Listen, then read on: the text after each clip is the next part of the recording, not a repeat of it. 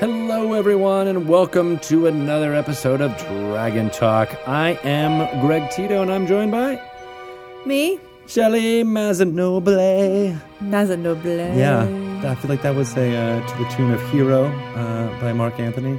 Nice. Yeah, yeah, you will be my hero, That was Shelly really good, Mazanoble. That was a really good Mark Antony. It's pretty good, right? Yeah. Impression? I always thought it because you know I always thought he was eating those Greek sandwiches, not actually. Oh, like a euro. Yeah, but Yeah. not a hero. Yeah, that's how he says it. Yeah. It's happening. We play heroes and heroines in Dungeons and Dragons. I can't make it go. There's no segue there. Uh, but it's exciting to have you guys here. We're going to be calling up uh, uh, Celeste Conowitch. From, Also exciting. Yes, from the Venture Maidens. She was uh, in the podcast of Annihilation uh, and her entire crew uh, last week. Pretty exciting. We can see ourselves now. Yeah, uh, we're also recording this on Twitch uh, Look at my live. posture. We do this on uh, on Mondays, starting at like two p.m. Pacific time. So Yep. uh, twitch.tv slash DND for those of you in podcast land listening to this. Uh, and for those of you in Twitch, hi, how are you? Hi. Good to see you. Hello. Good to see you, uh, podcast people, too. You're all good people, no matter how you listen or hear or watch or do all the things at the same here, time. man.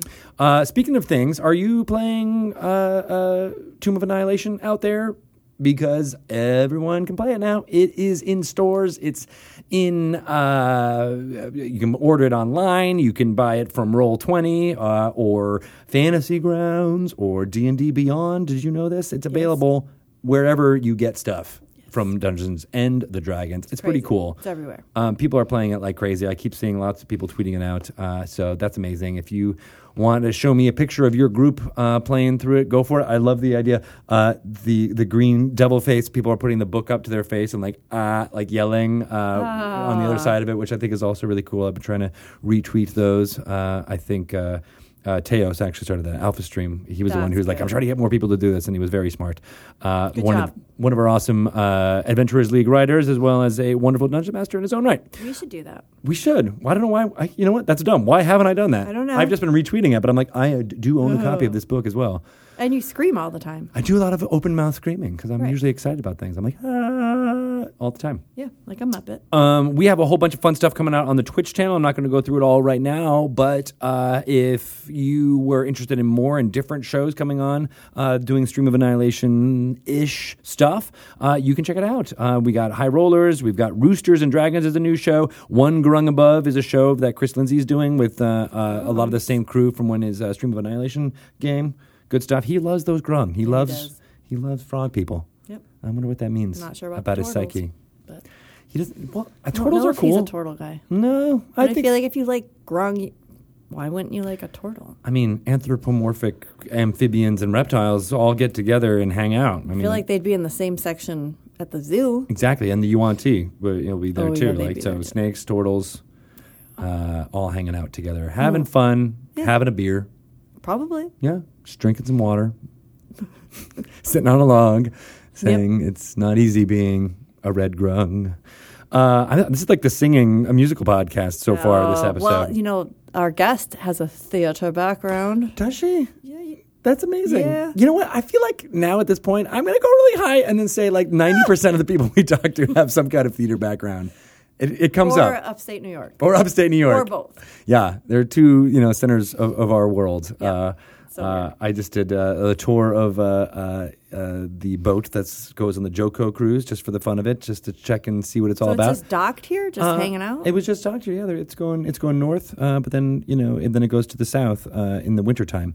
Hmm. Um, but uh, the person who led us on that tour uh, is an awesome lady, and uh, she had a theater background. She's like, "Oh yeah, I, I went to school for musical theater." I'm like, really? "Of course you Does did." she work on a cruise ship singing? no, no, no. She does uh, PR. She does like publicity and PR.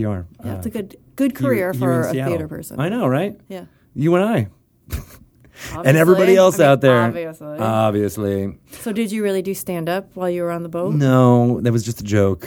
It was a stand-up Well, joke. good because I was mad that you Yeah. would do it and not tell me. All those empty seats. I'm such a good laugher. I am so good to have in the audience for a stand-up show. Nice. I will ask can you just make a when I living. make my triumphant return to uh, to the microphone. I will make sure you're there. I don't want to see you though. No, I'll be in the back. Yeah, just be in the back. I don't want to have. Yeah, I'll I'll just hear keep you. moving around. I have to invite you and Chris Lindsay. Yes. yeah, Yeah. Big time laugher. Um, Distinctive laugh. did you get a norovirus when you were on that JoJo cruise? Well, yes, and uh, now, oh, uh, you have to make a con save. Oh, you just got the norovirus. I got 18. All right, fine. Maybe you're okay. I think you might be safe. Phew. But you did just touch. I just had the norovirus. you just touched fun. it. Like, It was- I trapped I'm you. Not, I, I seriously like have like a touch of anxiety right now just Oh even talking about Well, it. If you're gonna spew, spew into this. I can't do it. No, no. You guys, Wayne's World reference? Nobody? Anybody? Anywho, uh, we are excited about podcasts of annihilation and all the diseases that you can get on cruise ships Yep. um, and in the jungles of Chult. There's lots of them. There's mad monkey disease. Don't make it happen to in your There's in a your death plague. There's a death plague. No, Which I think I'd rather have the death curse. spell. Death curse. The spell plague. death curse. The death spell. Can I cast the death spell? Uh, I mean, you can cast Finger of Death if you were, uh, uh, uh, you know, able to cast ninth level spells. Um, so yeah, the, the podcast of annihilation has been out. They're on our Dungeon Delve feed, uh, which is different than our Dragon Talk feed, and it's also now on Google Play. So you should go check out all the episodes that awesome people made uh, about those. There was Nerd Poker, Taking Initiative, Encounter Roleplay, Dungeon Rats slash God's Fall, uh, Sneak Attack, Drunks and Dragons, Venture Maidens, who uh, uh, Celeste is on uh, right now. We'll be talking more about her. Dungeon Drunks, D and D is for nerds. You meet in a tavern, and we're to be talking to Adam. Uh, and uh, another person from D and D is for nerds uh, at the end of this at 4 p.m. Pacific time. Uh, so you guys are awesome, and those of you uh, who are listening to this in podcast form, uh, you'll be able to listen to that probably next week. You meet in a tavern is still like really one of the best names I've It's ever heard. name. Why Yeah. didn't we call our podcast that? I well, because uh, then would Pretend imply that- that we're actually drinking instead of that we're fake drinking. People already think we are. Mm, this vodka is so good. Oh my god. It's Tito's vodka. Just throwing it out there. Um, those of you uh, who are listening may still be able to watch uh, Extra Life when it comes out. It's on November fourth. Uh, we'll be playing a whole bunch of uh, Dungeons and Dragons. I will be hosting kind of from here while throwing it to different places all around uh, the country. Uh, on November 3rd, they'll be like a- starting. you're like a regular old Ryan Seacrest. I'm trying. I'm trying. but isn't he? On, he's on like the Today Show or something now, isn't he? Sold out. No, he's on He's like the. Kelly- Kelly Kelly. I know. See, I always wanted to be. You know, I, I think I'm the Kelly Ripa, and you're the you're the uh, uh, So you're like the diva that drives everyone away? yeah, and you're the Michael Strahan, uh, Regis Philbin. Okay. Yeah, You don't have a good reputation. I don't Saying. really. No. Oh, dang it! Is that true? I feel like that would be more me. okay, you can be the Kelly Ripa. Ryan? You can be the Kelly. Not I thought. a nice person. See, wait, who's the Hoda? Who's the Hoda? Oh, to- I would be the Hoda. You're the Hoda, and You're I'm, the Kathie Lee. I'm the drunk. You're the. They're both kind of drunk. I guess that's true. Oh, yeah. All right. we share that role. Why can't we just be we the sh- share that burden? Can we just be the Shelley and Greg of, of- yeah, of, who we are? Stick with that. All right. Gosh. Um, but Sorry, uh, I keep distracting you. Extra Life is going to be super fun. We're already uh, more than halfway to our goal. We've got like more than twenty five thousand dollars raised out there. D and D community. It's good stuff. A lot of it has to do with the Turtle package, which you can get on uh, the Dungeon Masters Guild right now. Uh, everything that uh, Wizards of the Coast would get from that package is going towards uh, our Extra Life total. Um, it's it's it's it's a total amount of money that's going. Totally crazy. It's totally crazy. Wow. Uh, but it's super fun. The package itself details what it's like to have a turtle as a player race. If you don't know what turtles are, they're basically anthropomorphic uh, turtles. Uh, tur- tur- Turtles? turtles. Uh, they, they're awesome, and they all go to this one place uh, in the uh, peninsula of Chult for spawning purposes, and that's like their, their their settlement. It's a sewer. They eat pizza there. Um, they, have one uh, rat friend. They wear bandanas. They wear around their heads? bandanas. They have a guy with a hockey mask. I know all these characters. it's pretty cool. Yeah, nice. Uh, it's awesome, uh, and uh, the team here did a great job putting it together. And uh, it, you can't go wrong. You can't go wrong with uh, with turtles out there. Plus, you also get to help kids, so nothing wrong there. Um, D and D Beyond has been out. They also have the Turtle package. If you want to get it there uh, uh, in digital form, I suggest you check that out. Uh, Tales from Candlekeep is an amazing game uh, that is a, essentially the board game of uh, Tomb of Annihilation that our friends WizKid is making. Uh, it's the adventure system games, so like Castle Ravenloft or um, uh, Wrath of Ashardalon and Legend of Drizzt and the Elemental Evil one. There's another one. It's Tomb of Annihilation. It's going to be a physical board game. You can purchase that in stores. But Tales from Candlekeep is the digital version of that board game, uh, and that will be out in October. And I'm pretty psyched about that. Good stuff uh, from our friends BKOM, who make our website. Just throwing that out there. Also, Idle Champions of the Forgotten Realms is in early access right now. You can get it on Steam, uh, and uh, it's you send your guys out on adventures. They kill monsters, they collect loot, and it all happens in real time. So you can optimize them, move them around, turn stuff. You know, you get like bonuses by having people adjacent to each other or not, uh, and then walk away. You can just let it run uh, all night long uh, and uh, get all the gold, and then come back the next day and level them all up. Fun little game for little Done. bite-sized amounts of time, or you can spend tons of time in there. But uh, you know, you can play it You the don't way you have want to to. play. You, You can don't play it. You be you. You be you. Um, Betrayal of Baldur's Gate is coming out October sixth. It's on your list. Yeah, of course it is. Have we not talked about it before Yeah, on this but podcast? I, I- feel like we're always forgetting But to it's talk not about it. usually on your on your official list. It's totes Thanks, goats. Palom. Yeah, way to go, Pelham. Thank you. Uh, and That's soon. the Axis and Allies the anniversary edition is coming October twentieth. Is that That's right? right. Nice. Yeah, it's my dad's birthday. Ooh, are you gonna get him one of those Axis and copies? Allies anniversary edition. Yeah, easy peasy. Yep. Right? You're gonna Done. buy it, right? Yeah. Of course not. What do you think? Get it for them. It's good stuff. Uh, also, we have lots of good streaming stuff happening on here. I mentioned all that. It's it's it's amazing, uh, and uh, we'll be giving more and more news uh, for everything that's be coming out uh, in, in in those channels on the Twitches, making it happen. All right, I think we've done enough announcements now, and I think we should call up Celeste. What do you think about that? Yeah. But first, we have to go to a segment. Yeah, let's listen to some lore and or some sage advice. Okay. Right about now. Yeah. All right. Let's do it. All right.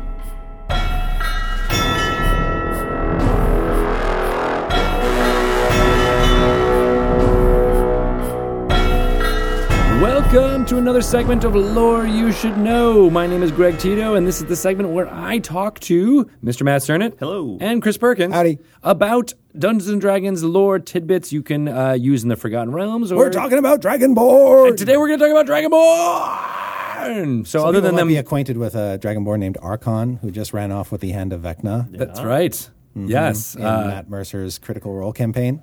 He is a. Uh, uh, he's also in Force Grey. Right. So where did these Dragonborn come from? Well, we had a funny little road to get here. Does it start with the Draconians? Are you gonna start there? It does not actually. No. Oh. So, so Dragonborn starts in uh, third edition, three point five actually, uh, and uh, I think it's Races of the Dragon that started out. And in that, Dragonborn weren't a race like you imagine them. No. Uh, you would They were a completely different draconic race. Yeah, you basically, this. if you were a, a worshiper of Bahamut and Bahamut liked you a lot and you liked Bahamut a lot, Bahamut would sort of reform you into a dragon person because he thought that was cool and you thought it was cool too. yeah. Yeah. and you would go into an egg, right? Yeah, and you, you'd kind of like come out a dragon person. Yeah. And you were Dragonborn. I'm a dragon person. I'm a dragon exactly. reborn. Yes. Yes. makes perfect I don't- sense. they should have been called the dragon hatched. Is all I'm saying. Dragon hatch. Because they're not born; they're hatched. so when uh, fourth edition was being formed, uh, we were looking at all the races and making decisions about what to include. And uh, some folks thought it would be great if you could, since the game is called Dungeons and Dragons, actually play a dragon in some way, shape, or form. So they talked about the idea of bringing the Dragonborn forward, but then decided that the story may have been too restrictive. And so they kind of undid the buckles a little bit, loosened it up, and then it went through a process of development and redesign until it became a completely different thing. Totally, totally different. Yeah. And as happens when you get a number of people working on the same thing at the same time. and- Yeah. And, and so, as, as fourth edition sort of want to do, um, the Dragonborn then got kind of wedged into lots of different campaigns and worlds and so on as, as time went on. So, Right. um, there was some retro, you know, insertion into established canon to explain how these creatures just why they just didn't suddenly pop out up out of nowhere. Yeah, and so in Forgotten Realms, that's that's the whole idea of uh, two worlds of Abeir and Toril kind of passing through one another. That kind of explains part of the the continent of Abeir, world of Abeir, is left in the world, and basically the area of what is Unther, in the Forgotten Realms, and uh, it's now called Tymanther, and there's Unther nearby, but whatever. Um, and those Dragonborn kind of then spread out from there uh, at that point. Yep. And the tale of their spreading out and their lands is covered in the Erin's, Erin Evans novels, Right. Uh, which features a lot about Dragonborn culture. And actually, Erin developed a lot having to do with Dragonborn culture because she was probably the most, um, the author most intimately familiar with um, tho- that race. Right. Yeah, we had her actually commissioned her to do sort of a document about it when we were doing fifth edition because one of the problems with um, the, the the fourth and the third was that the art was very different, and then there there's the whole issue of well, there's a whole bunch of dragonborn that are female, and we pre- depict them with Breasts? breasts, and so then it's like what's going on here? Because we also say that they lay eggs, and then and so I mean like she um, went through and very logically sort of laid out all of these different things that we should we should do um, with Dragonborn and, and sort of how how to kind of make things work. Um, you know, she she toyed with the idea in that document ab- about making them um, what are they, what I think it's called monotremes. Um, you know, like. Uh, um, Oh, uh, echidnas and platypuses, where they lay eggs, but they Oh. also um, the the young take milk and so on. But then she was like, you know what? Probably we just shouldn't have them have so much cleavage, and that will solve that problem. Makes a lot more sense when you And so with fifth edition, the breasts went away. That's right. Yeah. Which makes sense, uh, especially Yeah. if they're they're fighting And paladin. actually, the only reason the breasts were on the Dragonborn to begin with, and God, I was in the room when this decision was made, um, was because we were looking at art and there was really no real differentiation between the male and the female. And when we were making miniatures at the time, we felt like yeah. we needed to have some physical, something visible that differentiated them. And so boobs appeared on the female Dragonborn minis. yeah. Right, I vaguely recall that because because it was like the the male and the female. There was a difference, a distinction in basically um, height a little bit and sort of thickness of body a little bit. Right, but, but it when was you're at this nowhere- scale- yeah, it didn't matter. Yeah. And uh, you know, one of the things that we thought about too with with fifth edition, I don't think necessarily is present in all the fifth edition art yet, because it's this concept that came in late. Uh, I, I maybe only a year or so ago now that um, is that the Dragonborn would be more distinguished by uh, sort of the the hair or whatever you want to call the it, frill the or the- barbels and frills and so on. So I forget who's who. I think it's the females have the long hair and the males have the weirdy be- beardy bits, but it might Yeah. be the reverse. Yeah, I remember. Um, I remember that when that, that- was made because that would seem like a, a good visual. Like, oh, that's that's how you can Right. distinguish. Or you can just ask. You can just ask. Or you know, They're probably used to it. yeah, exactly. Yeah. Uh, or not really worry about it at all and just go about your adventures Just as watch you and would see normally. what outhouse they go into. Do they even use outhouses? Do Dragonborn poop? Yes.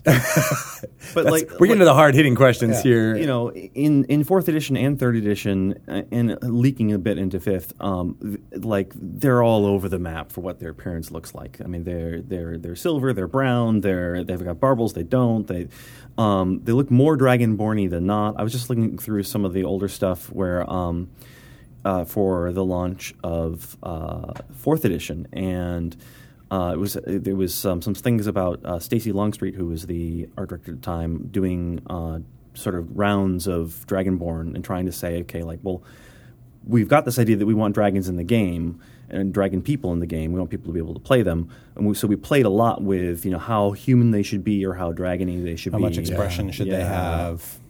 And eventually, Right. it just ended up being well, let's put a dragon head on top of it. Because if you want to play a dragon person, you That's don't you really want. want to play like Yes. like a weird lizard person from V or something like that. yeah, you want it to be as human-y as possible. but as So- dragony as possible. Uh, so. the, the Dragonborn is a prominent figure on the cover of the fourth edition Player's Handbook. That it was is. an interesting decision because there were two covers commissioned for that book. And the one we went with had the Dragonborn most prominent. And that was because we felt, based on the feedback we were getting early on, that it would appeal to a younger set. Right, right. Um, and so we made a decision to put them front and center.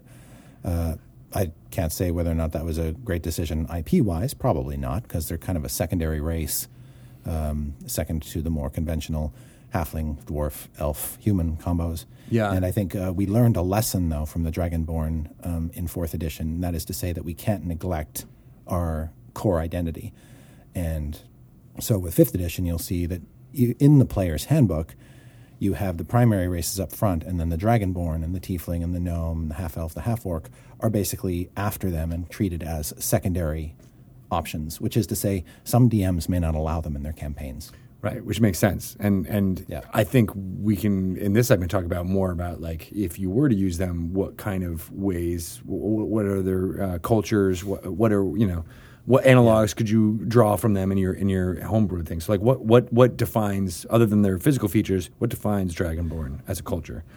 they have this idea of um, sort of coming from. Uh, though they have they can have ties to dragons um, and the dragon gods. They can stem from lost civilizations, lost empires, um, and sort of either trying to rekindle the glory days or find their place in a new world. Yeah, in the in the Forgotten Realms, having come from Abeir, they are very anti-dragon, and so anti anti all dragons, because on the sort of plane or, or uh, world of Abeir, uh, dragons are a very sort of dominant species that rule over kingdoms and and boss people around and Oh, stuff okay. like that, and so Right. they uh, the, there is sort of a a section uh, basically the rebellious kingdom of Dragonborn in Abeir got transported to the Forgotten Realms. Um, in the midst of more or less in the midst of their rebellion, so they're on like this weird war footing where like, they're about to attack some things. you." and now we don't have to attack anymore, but that's all they know how to do. Yeah, in some ways. and and so then they're out in this world, and suddenly it's like, whoa, what the heck is this? And Um, they know they have you know North Chessenta, which has a big ass dragon in it. It's like, yeah, and, and, and- War. and so they they um they I think the the idea that took place over Erin's novels and um, that is present in the game now is that they're they are coming to understand like okay you know not all dragons are bad in this world the metallic dragons seem to be pretty good Bahamut seems like a pretty cool dude you know and where it was in Abeir they didn't really have anything that they would worship necessarily like uh, there because there were the primordials not the gods over there Okay. and so now they're like, oh, okay, like paladins and clerics. This kind of seems cool, like you know. And so they're, they're sort of coming to grips with the world that they're in. Which is funny that you mentioned paladins because we recently had some uh, uh, data released uh, by our friends at uh, Curse and making D and D Beyond of the characters that have been created in there, and one of the you know uh, more common combinations of class and race was a dragonborn paladin, uh, and I feel like that just kind of hits on the the notes of what people kind of think about for for that race. It'd be Yeah. like g- generally warlike, bit proud, bit devout. yeah, honorable, uh, you Big, know, and, right? Yeah. And and a lot of our art from fourth edition, definitely people who were fans of Dragonborn Oh. saw you know Dragonborn as paladins a lot because it was taking after the third. It may have art been the and- case that we had a really good Dragonborn mini early Yeah. on. Yeah. That was a Dragonborn paladin figure. You're right, it was, so as well as the people just- cover. You know, if they identify with the miniature, they sort of created a character to match, and so Dragonborn paladins kind of took off. Yep. Yeah, and then even the cover I think that you mentioned is a Yeah. paladin on the cover, so that Right, might be yeah. just been uh, an image that just is lost in people's minds for Yeah. that. That's interesting. Uh, so I, I like that. I like that as a as a as a you know. Uh, character culture of like you know they're they're generally warlike they're generally uh, have like almost like a Klingon type level of like you They know, do have sort of. They seem to have an honor code. of Yeah. one Yeah. type or another. Yeah. I mean, there's there's in Erin's novels um, and some of the stuff that's been done in various source books and so on. It, there's an idea that their society is sort sort of more meritocratic than most. Um, they have various clans and stuff like that that uh, that they um, ally to, but uh, that it's more about sort of go out and do things. And, anybody can Yeah. can ascend in rank if they show the ability to do so and you, know, you Get your lazy ass off the couch. Yeah. yeah, and, and there's an idea that, that Stop like eating Cheetos Get a job. there's a sort of Klingonish sort of vibe of like challenging people who have the top spot, and and and I'm not sure how that works if it's a meritocracy and it's about like you know who's the best weaver or something, but you, challenge you to a weave off you know, but somehow that's that's sort of what how it's supposed to work, and, and That makes sense. Uh, so if people were going to uh, include them in their game, what uh, uh, what kind of a nation could they be, or or uh, They can be all sorts of things. One, my fourth edition campaign, um, which was primarily a nautical campaign, took place in the middle of a dragonborn empire, where dragonborn were among the dominant species. Uh, that was sort of tilting way over in the other direction and and putting a lot of narrative pressure on a race that had not received that kind of pressure before. was that a successful? Did you feel like you? I well, one one group survived and the other one didn't. So I'm going to say I batted 500 on that one. it's a 50-50. Uh, but uh, it, it, it, there's a lot there. When you, when you scratch under the surface of Dragonborn, there's a lot to find underneath. They're not a superficial creation of the game. And so because they've got these dimensions to them, I think that DMs will find as they start to play with the race that they have a full range, um, almost as much flexibility to do with Dragonborn what you can do with humans in the campaign world. Yeah, and I think I think that um, you know when you link dragons to their clans or Dragonborn to their clans, and then you think about well, you know how do they view dragons? Are they thought of as kin of dragons or not? How do dragons view them? Um, you know, I think previous versions of Dragonborn there were was the idea that you would be a Dragonborn of a particular color or chromatic type. Um, and less so now. I think in fifth, it's Yeah. more sort of like a, a pan dragonborn type. Right, you're not like a silver dragon. I dragon. mean, you still choose your breath weapon and your uh, resistance, which seems to hint at or tie Right. to a dragon of a certain color, and your scales may be colored accordingly. But But we can, you know, a DM could play that up more or less depending on what they want to do with it. Yeah. Um, and certainly, you know, having dragons be a more important part of your world, if you want to do that, you can have them come out and be rulers of dragonborn kingdoms and stuff like that. It'd Yeah. be really fun. yeah, now where it gets tricky is if you want to use them in Krynn. Yes. and then I, I joked about draconians as being the. It's like the- what happens when when a draconian and a dragonborn meet? Yeah, they're like, hey, you, I. It's like that uh, Spider-Man gif where it's like, "Er, eh, er, we're the same, but different. Yeah. So We'll, we'll cross that bridge Dragonborn's just like I was made the right way. from an egg. Well, it's one of Wait, wait, wait, we're all from eggs. yeah, So the, the, there's draconians, there's dragonborns, there's half dragons. What else we got? We, we know there's others that we have. Uh, Quarter dragons, yeah, I, eighth yeah, dragons. I'm sure there are other things that we've done. yes. Um, so and, and they're all kind of occupying the sort of the same space. I remember there were discussions around fourth edition where like let's just adopt draconians as our dragon people. Yes. and we were like, well, we can't do that because they're super evil and they turn Their people story into- isn't. they're- They have a very strong story, and we don't want to dilute that. Yeah. Yeah. And you, you don't want like the player character to be like, well, I got killed, so my body turns to stone, or I burst into acid. right. Yeah, that's the other drawback is draconians sort of go out badly. For those of you who haven't read the Dragonlance novels, go back and reread them. That's what we're talking about here. Uh, it's it's worth it. yeah. All right. Barnabas the Paladin just turned into a pile of acid. Roll up a new character. uh, all right, awesome. Well, that's definitely uh, uh, scratching the surface a little bit on the Dragonborn. It's up to uh, the dungeon masters out there to do even more so. But if uh, folks have questions, how can they get in touch with uh, with you, Mr. Sernett? I am on Twitter at at Sernett, S E R N E T T. And you, Mr. Perkins? Chris Perkins DND is my Twitter handle. Nice. Yeah. Uh, if we get a lot of more Dragonborn questions, maybe we'll do another Dragonborn segment. yeah, you were you were joking about part one, but I feel like we could do a part two. Uh, so yeah, know. throw I, I figure like we got most of the key stuff out though. Pretty yeah, fast. Yeah, Yeah. You guys are getting good at this. Yeah. Awesome. Well, thank you guys. We'll be back with more uh, lore. And We should do a lore you should know on humans. We should actually. like, where do they come from? Do they come from an egg? I don't think so. I'm not sure I'm the expert, but We're gonna have diagrams. Yeah. Lots of miniatures. We'll make it happen. this is how humans make babies. we'll, we'll bring we'll bring in the little bit the little ones. We'll have uh, uh, Quinn The and Xanathar Noble will explain it to everybody. There we go. A lore you should know about humans from the Xanathar's perspective. Now that is something I would listen to Yeah. and or watch. All right, let's end this. Let's do it. All right, we're done. Thank you guys. Bong it up.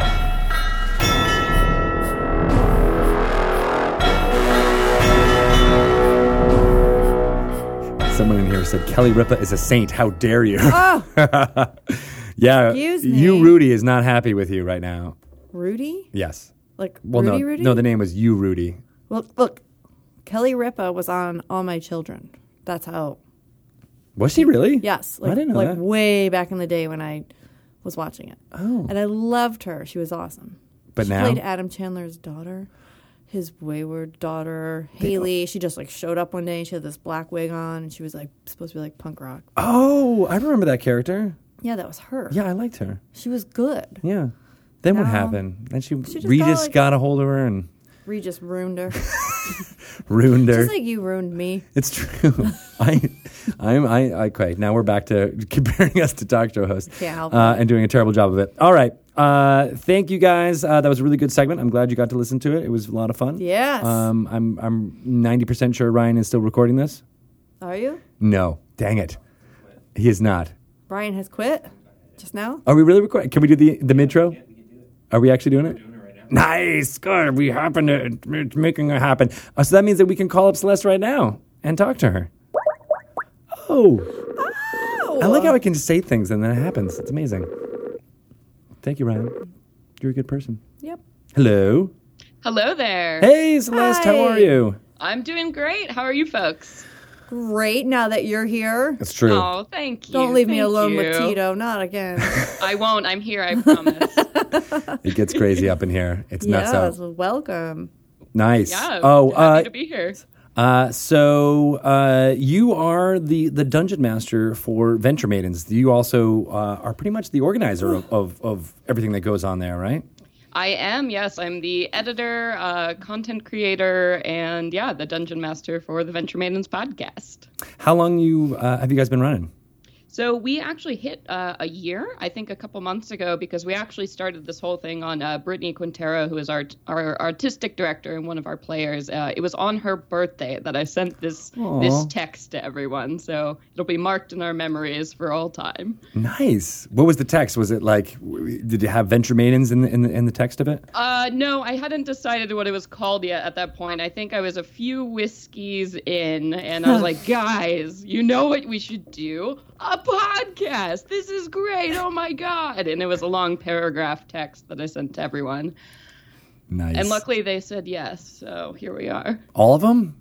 All of them That's pretty- immediately Well, said yes. That was some text. Yeah. See, I have to drink more when I'm at work. I could probably be a lot more persuasive. yeah. I think that's true. Plus five to persuasion. For sure. so you're also responsible for why some of these fair maidens play D&D, right? I am, yeah. I think actually I taught all of them how to play Wow. Dungeons and Oh. Dragons. Yeah. Way, way back. Uh, we all go a pretty long ways back. I've been friends with all of them. Uh, I think Sage is the least amount for three years. Uh, but the rest of them, I mean, Nassim and I have been friends all the way since high school, and I'm not going to give you a number on that uh, to date myself. But It's uh, 475. been a long time. Yep, I'm uh, I'm a lich. You're a I've been around I love it. Found. Secrets revealed. You're from O Earth. It makes perfect sense now. Um, that's very cool. So when did you start playing Dungeons and Dragons? Then what was what was your origin story? So my origin story, I started.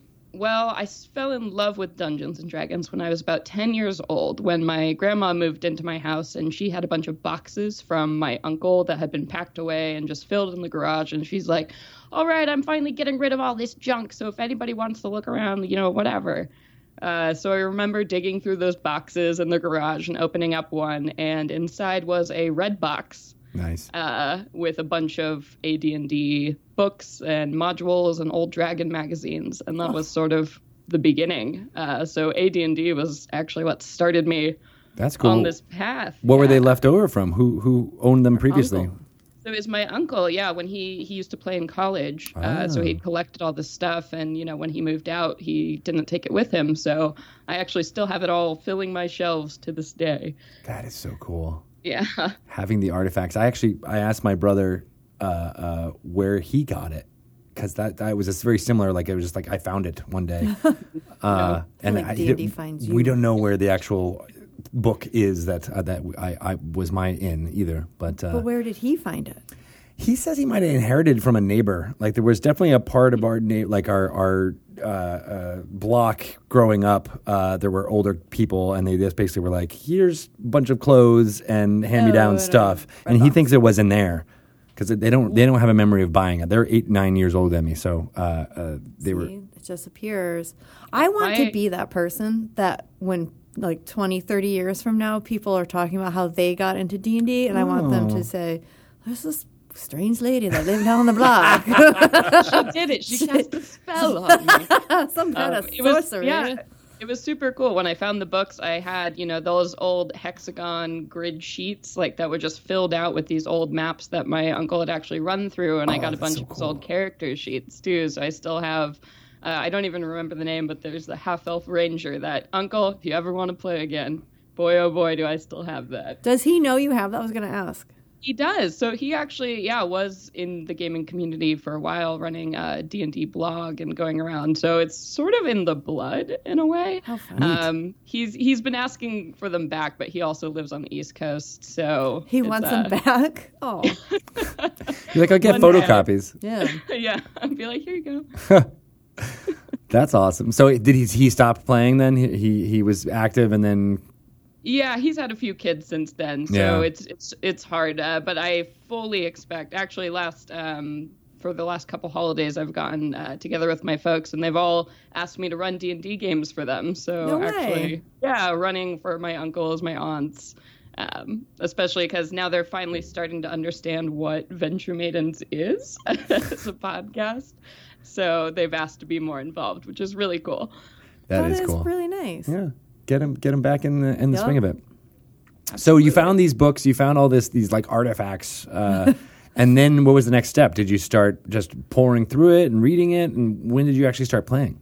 Yeah, so I was, I mean, I've been a pretty big pulp fantasy fiction reader for all of my life, um, but my family moved around a lot, so it was really hard for me to make friends. I just Yeah. wasn't really great with people, so it was actually a few years before I was able to convince anyone to actually play with me. Um, but the first game I ran through, I think I had my sister, my younger sister, I cornered her and a couple of her friends, and I ran an AD&D game for them, uh, which didn't go well, of course. Um, and then my first real campaign that I got to run was again, yeah, way back in high school, uh, a three-five game where I had we ran for about two years, and that was actually my first game, which was uh, all the ladies of the drama department in my high school. So I ran for like about eight of them. And that was Wow. the first long term campaign that I ever ran. Wow, that's cool. All right, so uh, go Mac. Wh- wh- why didn't the game with your uh, with your sisters work? Was it just because you were figuring out the game, or or You know, I, I tried to give her everything. I gave her I remember I gave her a tiny dragon and she just uh, she just hated it so much. Um, she uh, she now she played in the big family game before, but also just you know it's so hard when you start out as a new DM, and I I just want everybody to know that DMing for your first time never goes well. Uh, it just doesn't. It's hard, and uh, I look back on those days and wish I could run a game for all the people I ran my first Yeah. five or six games for. Yeah. I promise I'm better now. They was- probably don't remember it that way as being bad. I think DMs probably put more pressure on themselves. Maybe it was pretty bad. You Shelley? Shelley's talking from experience. Yeah, she does the same thing. My thing. game really was bad. They told me after. They're like, this was They, bad. they do remember it as bad. Yeah. the D and D team was like, you know what? You could. You got, Here's all these ways to improve. How about you go work on Avalon Hill now? oh no, that's Oh, not what no. happened at all. Yeah, it is. we all start somewhere. It's true. and end somewhere. I know. Yes, we So do. it sounds like you uh, are mostly always have been the dungeon master. Do you are you ever a player as well, or do you I- prefer DMing? I have a really great group of friends that uh, we pretty consistently for a while we've been playing games on every Sunday, and we have a rotational order. So I do have a lot of other friends. So Sage, for example, is a great. Uh, she DMs in the Roto for a real life group. Um, but I would say for me, it's probably about eighty percent DM, twenty percent PC. do you do you prefer? But I do get the joy every once in a while. Just to sit back and let someone else do all the work. Yeah, just play my wizards and shoot some magic missiles. Oh, Oh, boy. yeah. Hells to the yeah. uh, so, do, do you think you like dungeon mastering over over playing? Oh yeah. I mean, not overplaying. I enjoy both very thoroughly, but I think the more I DM, I think the worse of a PC I become because I, because I DM so much, and then I become really sensitive to what the DM is like. So I'm always that player, like, guys, we need to focus. Like, go through the Oh, I think story. that's like, let's look at the puzzle. I'm like, ah, that's not you know the best fun times coordinator. of I all actually time. think that's good. Like I, you know, they say you everybody should work in a restaurant at Mm-hmm. least once in their life, and then you have a completely new respect for the Preach. peop- uh, people who are. yep, I've done it. Uh, Yep. But every player should have a. You should try DMing just because you will have a whole new appreciation for what your dungeon master is going through. Absolutely, absolutely. Yeah, The good people, man. I'm that I'm that player though now too. I find the instigator who's always trying to push it forward. Right. You know, but trying to like think about like, oh, guys, let's not. We just there's things that we need to. I, I can see the plot threads that are there. No. No, well, I- when you especially start reading modules and stuff too, and you look at the structures of adventures, and you realize there's so much there and so much to explore. It just it really encourages you to have that explorative, like let's push it forward, let's keep going. I want to investigate. It's a, an inquisitive mind that you develop. I think. yeah. Yeah, for sure. Thinking about which which story makes the most sense to go with at any moment and things like that. Yeah. So you mentioned you were a theater person, and uh, uh, we, we we talked to a, a large percentage of the folks that we talked to end up being theater people, uh, and uh, so so so props props to the theater. Interesting. Yeah, I think I've got I've got a weird little sort of niche. I studied classical theater and specifically only for the stage. So a lot of the theater kids I run into, they're like, "Hey, I'm a theater kid." I'm like, "Great, me too." And then we don't have a lot to talk about when it goes to musicals or like big productions. I'm like, "I would love to tell you a Shakespeare sonnet, my boy, but that's not the general interest." Oh, so it's not it's not like you know, uh, uh, you know and all the uh, Aeschylus and all the like the Oh, actual no, I- classical theater. Absolutely. You want to talk to me about Medea? Let's go. Yeah, let's go. um, yeah, but so Grecian and then Shakespearean, uh, but that's sort But of not- where where my dime stopped. Nothing after you know 1700. Oh well, no. I mean, you've got your Beckett's and you've got your yeah. You know, throw in a little. Also, the theater of the absurd is a passion of mine. Existentialism, you know, makes for a great dungeon master. I did a uh, a production of, of Ubu Roi in college, Oh, which that's an amazing show. it still haunts me to Did you do day. the puppets? We went insane. Honestly, there was no. Yeah, there were puppets. There was a puppetry department at the University of Connecticut. So Well, there you go. they leaned into that a lot. Yeah, it was like the only there was the University of Hawaii and UConn were the only two places that we knew of at the time that did an undergrad puppetry degree. That's awesome. Yeah. Uh, So they leaned into that like crazy, and uh, we went even nutso into the Ubu Roi part of it. Like the guy who ran it, uh, who was also a, a role player, of course. Uh, Of course. He basically created a cult for like three months where The Cult of Ubu. yeah, Yes, where we, we weren't allowed to talk about what happened in the rehearsals. Very Fight Club. He was It very is. fight clubby, and people were like, "What is going on? What are you guys doing?" And we're like, "I don't know. It's insane." and I think I actually I'm went just, nuts I'm for just a while. the dungeon master. I don't know. I Yeah. have no idea. Yeah, exactly. uh, and then later on, I realized they were all into you know way more drugs than I was at the same. And so it was, Ah. it was there was a lot of there was all that as well. Uh, but it was interesting as a college experience. I don't think I would want to do it in a in a professional life, but it was uh, yeah. That one time in Yeah. college. And then the people I still talk to who went to school with me will be like, "Oh God, you remember Ubu and that nuts?" I'm like, "Yeah, it was. It was." How could I We not? don't talk about it. we don't talk about it. Are it. you allowed to talk about it? I'm now? allowed- well, I Are you guess gonna I be just- in trouble because you just talked about it. I know, right? Ryan, you got to edit out that whole part. He's gonna find me. Greg's gonna get hurt. Nope. I know. NDA. We got friend DA'd. Uh, yeah. Uh, bad. So yeah. But I love I love uh, the theater and that there's this now these interminglings between role playing uh, in a gaming sense with fantasy and then the folks who do it now on a more performance level. Uh, it's it, I don't know it's it's just amazing to see.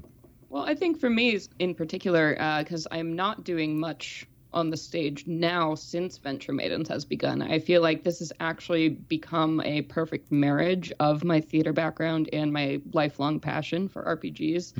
Um, because every week you're creating a story, right? And you're creating this situation and engaging a bunch of other people and inviting them to be in the space and to, it's not it's not all the bluster and fuss of performing on a stage or making a whole production. It's very real. It's it's sort of refining what what you do in the theater to a more human personal level, which I really enjoy. Yeah, yeah, and you get you just you get just as drained Oh yeah, absolutely. uh, as you would being on stage for three hours or Oh, something if like anybody follows me on Twitter, they know I'll just send out all these tech, like tweets about, oh my gosh, I just I can't sleep after that last game. I'm just like head is spinning. Oh my god. It's true. It really does okay. Take it A all six- out of you. A, a six pack helps. Of, of of wine, I hope. Right. Oh God, I'm not looking to die, but half a bottle or a six pack, you know, Oh, pick I your know. poison. Shelley or full knows. bottle. Who am I kidding? No, if you're- you've watched the Venture Maidens on Twitch, you know. Lots of sips here and there. So yeah, did you guys always do podcasts, or did you transition into doing more uh, uh, stuff on the Twitch as well? We started with everything, Huh? which was, oh, God, I can't believe we're still alive to this day. Um, so we started from the beginning. We figured out how to live stream. None of us had ever podcasted before or ran live streams or done any of that. Uh, but I was like, okay, we're going to start. We're going to do the live stream. We're going to record it. We're going to put it on YouTube. And then we're also going to make a podcast. And here we go. All right, let's, how do we do it?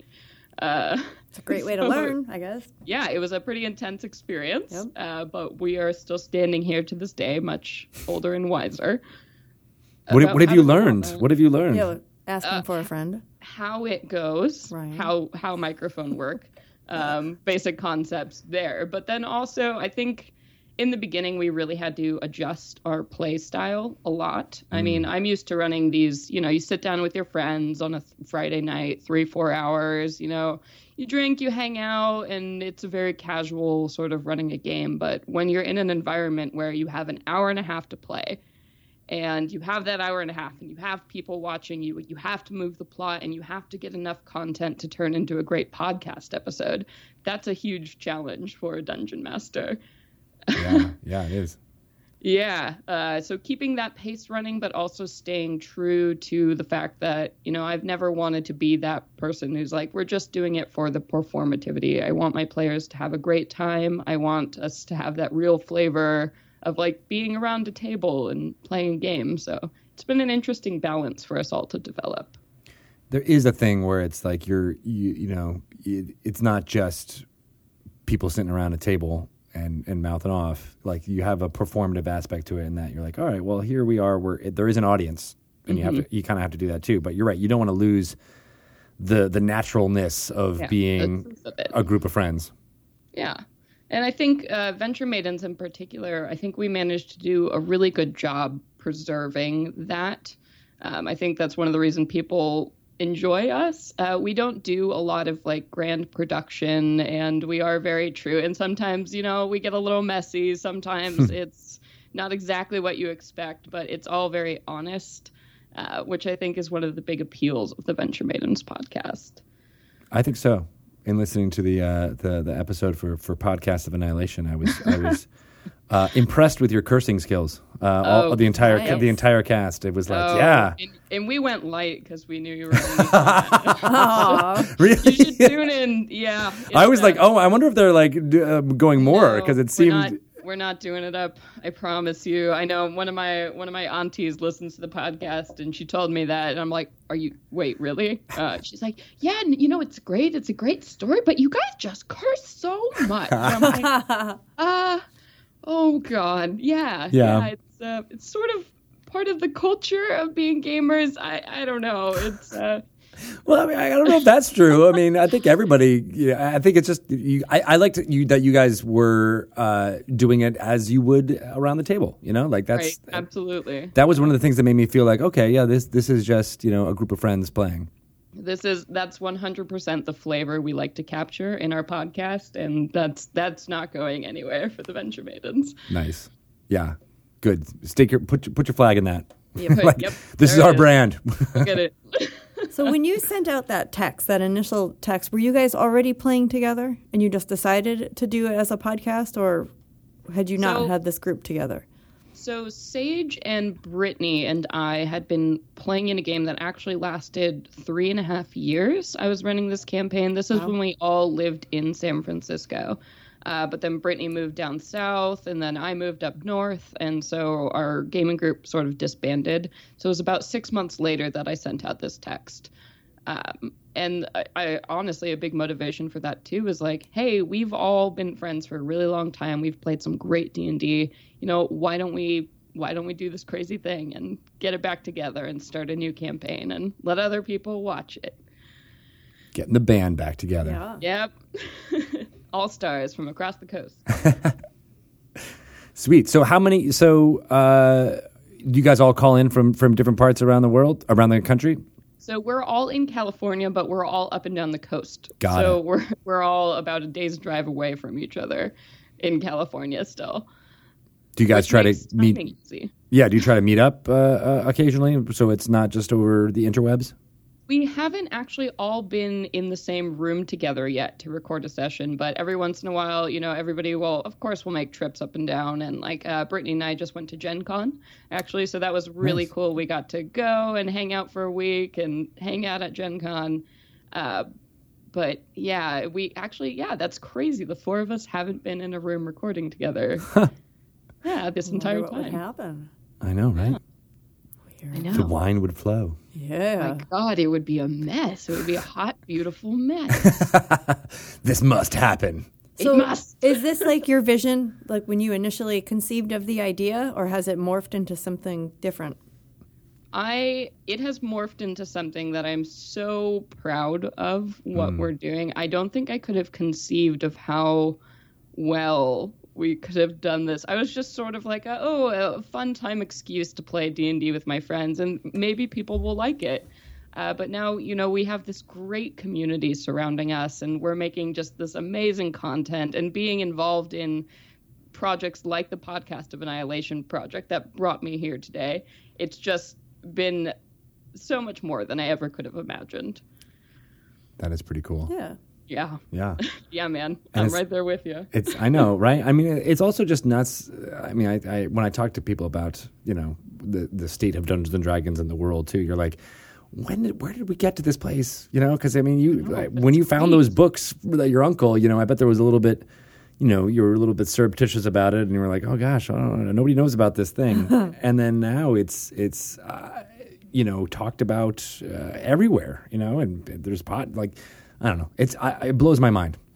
Absolutely. I mean, I've been I've been playing D&D for 15 plus years and it's just incredible to see how much the community has shifted and changed and now with the advent of, you know, you can watch D&D on Twitch, you can talk to people on the internet, you can enjoy your campaigns and share all of that around. It's just it's crazy. I mean, when I picked up that, you know, that red box, I had no idea what D&D was. And then I got to learn like the backstory and all of this this huge history around the game. Uh, but it's become this cool titan force of pop culture these Yeah. days that is just incredible to see and participate in. Cool. Well, I'm glad you're participating in it too. Uh, and now I want to know. I mean, you guys do a like homebrew world, right? We do, yes. So I, I make up the world. I use, of course, all the, the core rule books and then throw in a lot of extra stuff. Yeah. And I play it pretty loose and fast with the rules from time to time. But uh, yeah, it's uh, so I actually just in all the years I've been DMing for that group that meets on Sundays in real life to play together at a table, I actually just started running Curse of Strahd, which is the first Nice. module I've actually ever run in Oh, cool. all of this time. I've always done homebrew. I didn't really until fifth edition. Like the modules seemed just sort of they were idea points, you know, something Yeah. to pull something out of. Right. But fifth edition has made it really cool and cohesive and easy to pull from. And of course, I was drawn to Curse of Strahd because I've loved the Ravenloft series mm. forever. You know, reading Curse of Adam and like because that was all in the box. Nice. Yeah. So, I mean, since a lot of people uh, uh, listening may not uh, know of your podcast, what uh, what's tell me about the world? I want to know about uh, the the world that, that you guys are playing in. Yeah, so we're actually we're set in uh it's it's medieval fantasy world, so you know that starting basis. But the world we're actually playing in, so the continent itself is called the Plains, spelled as you would for P L A N E S. Uh, so like the magical plains. Okay. And um, just the, the the specific continent they're in is ruled by the Eladrin actually. So it's a world that's very close to the Fey world. So magic and reality in these two worlds kind of interplay. So the Fey are sort of the ruling source in this place. So strange magical things happen all the time. And uh, the three PCs are working for an organization called the Sisters of Sorrow, which is sort of based on like the three fates, quasi, like, you know, it's all about the past, present, future, God force sort of thing. So they're Ooh, like, cool. yeah, mercenaries that just get the job done and have their own sort of nefarious intentions that the maidens haven't quite figured out, but maybe are starting to learn. I like the uh, the the the Greek myth kind of Oh yeah, yeah I uh, mean, tendrils in there. Yeah, tell. and they're based out of the Elysium Keep. So if you're nod to Greek mythology, right there all through. Perfect. Yeah. So is this one of many homebrew worlds that you've created? Oh, absolutely. Yeah. Um, I have notebooks and notebooks and notebooks. Following in following in your awesome. uncle's footsteps. Yeah. here. Exactly. Absolutely, just creating cities, places, lands, encounters for this many years. Uh, you have quite the collection. I love it.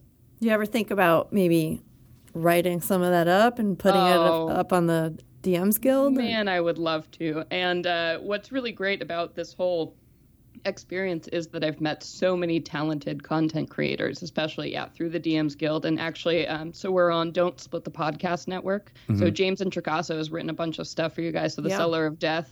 Uh, so getting to know him and talk to him about all this stuff, I'm like, yeah, I totally could do this. Uh, it's just every day uh, the book is opening wider and wider, you know, and uh, so the possibility is definitely there that I'll be writing something up Yeah. in the near future. Well, James James is good people, so uh, yeah. Listen to him. Exactly. Yeah, absolutely. Uh, we actually just did on his show Tabletop Babble. Uh, he interviewed a bunch of the DMs for a Podcast of Annihilation as well. So if you want to check that out, I think it's up on the all the places. Do it. Make it up. I think I re- I think I retweeted that uh, earlier today Heck yeah, because I was like, sweet, I like it. It's good stuff. I like how the community, you know, Once goes. again, the, the, Oh, it's an awesome community. Yeah, All- we have everyone Josh supports. and Lauren and Joe on there with me. So a bunch of the other cool podcasts. Sweet. Uh, so yeah, did, did you know a lot of those folks uh, ahead of time before Podcast of Annihilation happened? How, how did that? Uh, th- I think I, said- I think Josh reached out to you. Is that right? Yeah, I didn't actually know anyone. Oh. Um, I, you know, this this community. Walking into this, I I wasn't really sure how big it was or how many people were out there. Uh, in terms of podcasts, I'd only listened to Drunks and Dragons and the Adventure Zone for actual play D and D podcasts, and then a ton of other ones. Uh, so that was a really cool opening up the world experience. And Josh, yeah, ended up calling me one day. I was just standing in my kitchen, and he sent me a Twitter message. He's like, "Hey, can I call you about this D and D project?" I'm like, "Who are you?" Okay, sure, great. Here's my number. I hope I don't regret this. and then he called me. Super nice guy. Invited me to do this thing. I was like, "What? This is amazing!" so I was on board ever since then. That's so cool. It's funny how things like that, right? You're like, I don't know if this is the right Uh, thing, to don't do, know. and then you're like, boom. Obviously. Yeah. Like, what if I hadn't picked up that phone? It's a very uh, interesting cinematic moment. Yeah, it's one of those sliding doors type uh, Yeah. things, right? Absolutely. What would you be doing right now instead? Probably still talking about D and D. You know, my one weakness. I love it. Uh, so when you when you were doing uh, more theater, were you a director? Were you a writer? Were you a producer? What what kind of? Uh, I, I have a theory about Dungeon Master, so that's why I, this is a leading question. Yeah, I was sort of all of the above. I hadn't really found my place, I think. Uh, I did a lot of acting primarily to begin with, but over time, uh, directing and producing became a huge, huge interest for me. And I think now the, the beautiful thing about being a dungeon master is I get to do all three. Yeah, Um, especially, yeah, with all the back end stuff too. I'm producing and I'm directing a little bit, and I get to do my my funny character voices, but I don't have to do them all the time, which is just fantastic. Yeah. yeah, yeah. What's your theory? Yeah. Does that match your theory? Yeah, Yeah. no, I think so because I think Director. I think director, Yeah. stage manager, producer, uh, I you know that type really kind of coalesces around a dungeon master who's able Yep. to keep a you know a group of of, of people meeting same every traits. week. Right. You know, like just having the the.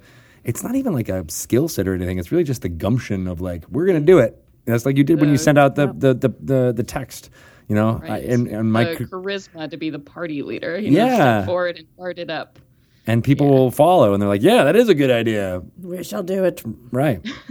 You have my sword, and my axe. precisely. So, Right. had you been to a Gen Con before this year? I had not, so that was. did you think? This was a good one to go to. Well, for me, like I'd never been. I had no frame of reference. Brittany and I had were just so new to it, and it was incredible for the reason that we got to meet so many people like us who are working on these cool projects and just so open and wonderful. To be honest, we didn't spend much time at the con at all. We just hung out with everybody, like just meeting up with people like in bars at the end of the evening, like Yeah. running dungeons that we wrote on napkins in 10 minutes, like That's and playing best. at the table without dice. Like that that kind of stuff was why Gen Con was just so remarkable. Yeah, you can go without ever doing anything official and still Right. feel like you uh, Yeah. you attended It the was- con. Exactly. it was just the people being there. Um, I think it just continues to surprise us uh, the warm welcome that we've been getting in this community.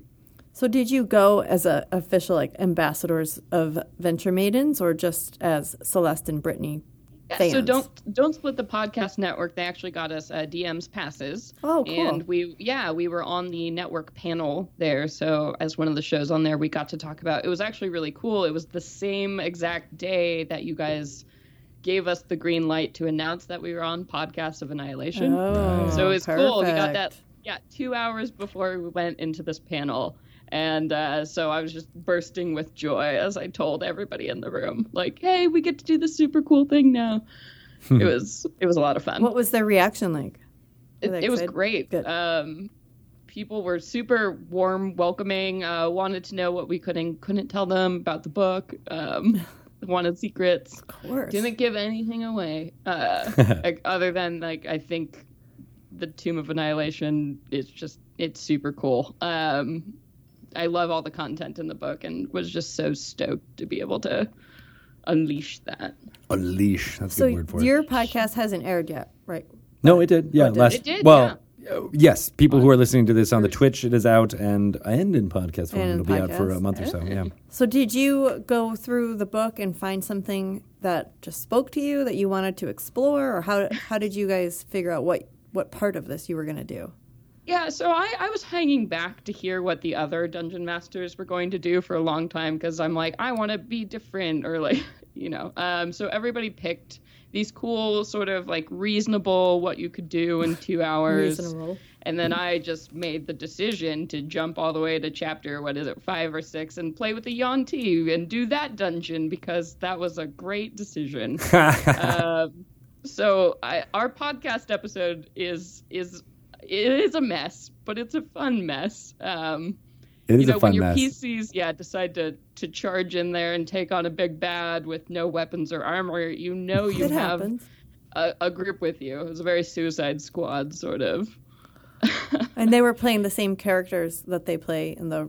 No, they were not. So we just did one shot characters. I was gonna ask like what happens and like these No, no, one offs, yeah. and then you have to go back to the. Like it was just we- a really bad dream. no, no, no. It was just a one shot that was. And, Okay, you know, yeah. we ended up playing for about four hours. So I had to cut two hours out of it to make it fit. And I, I have a hard time stopping people if they're having fun or Oh, like yeah. really exploring a character moment. I, uh, I, I just let people go. So it was my burden to bear editing four hours down into two. But I think it turned out pretty well. So you, um, uh, at the beginning of the adventure, you flipped a die. You did it was a one d 4 Mm-hmm. I in my when I was when I was listening, I'm like, is that were you determining uh, what you were going to run, or was that just where they ended up when they when they teleported? Uh, it was where they ended up when they teleported. Oh, I think, okay. yeah. Um, I think that's actually a mechanic that was in the book. Oh, you might be right. I do believe so. Don't give me too much credit for that one. The only reason I asked is because uh, on your team. Yeah, Uh, good old Chris Perkins. He put it. I put it in there.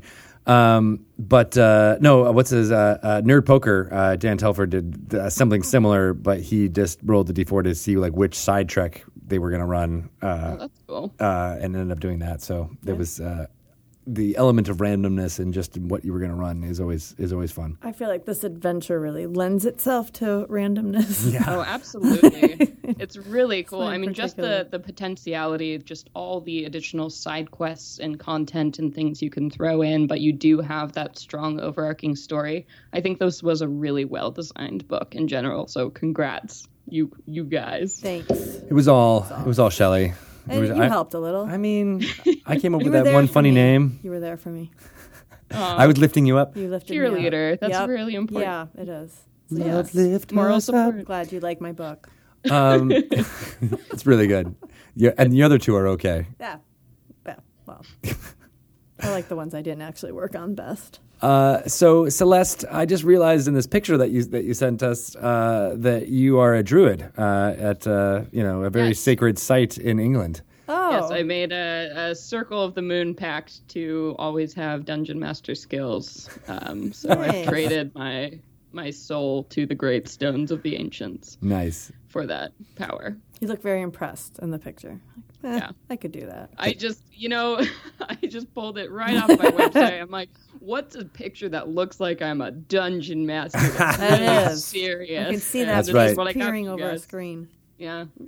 Stonehenge in the back, Yep. making uh, making all. The, that's a very fantasy like place. It really is amazing. I would love to run a D&D game there or play in a D&D game there. Sure. Just Spread it out right there. I'm sure the the the, the Mounties or whatever the, uh, the Not let you do that. They at all. might. It's D&D. Did you try? Did you try when you were there?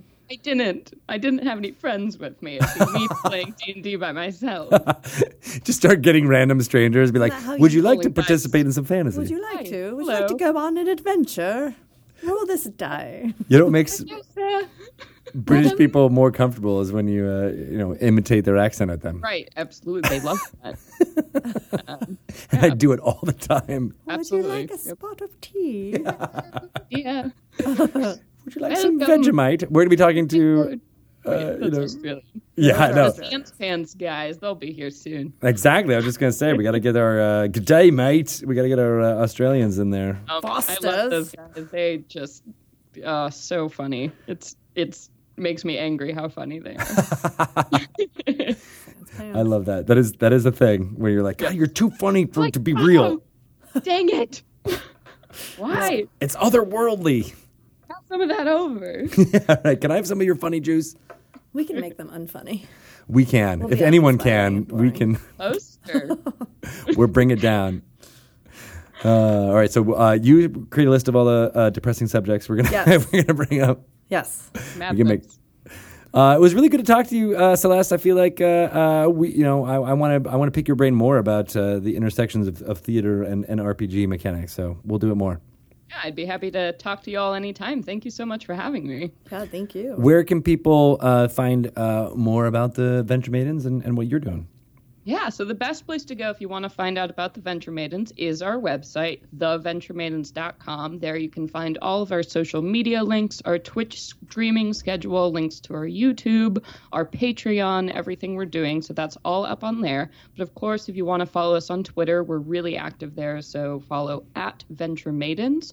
Or if you want to talk to me personally, at C Conowitch on Twitter. And yeah, we'd love to hear from you, talk to you, very engaged with our community, and just so appreciative uh, to be able to hang out with you all today.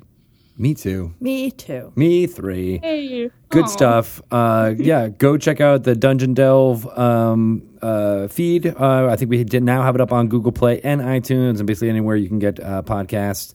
Uh, your episode went up on Wednesday, I believe. On Thursday. And Thursday. then, of course, you can also find it on our stream, so Venture Maidens, if you type that into iTunes or anywhere else. Uh, but yeah, on the feed right now, on since Thursday. Check it out. It's good stuff, and uh, uh, you know, drop some f bombs while you're at it. Yeah, you know what? And venture away. Adventure While you're at Yeah. Oh, see. Oh, my hashtag. that's such a good. That's such a good catchphrase. I know. Venture away, Celeste. Venture away. We yell it drunkenly at the end of every episode. It's fantastic. I love it. Yeah. Good stuff. All right. Well, thanks, and uh, yeah, we'll, we'll we'll have you on again soon. yeah, thank you guys. Have a Thank good you. one. Say hi to the crew for us. Absolutely. Okay. Peace out. Bye. Bye. She's good people. I like her. Yeah. Fellow theater. Yes. The classics. I know. Did you ever do any like Greek stuff? Me? no. No. Did you ever do any Shakespeare? Not because I wanted to. Oh. Did you ever do Any theater? any theater?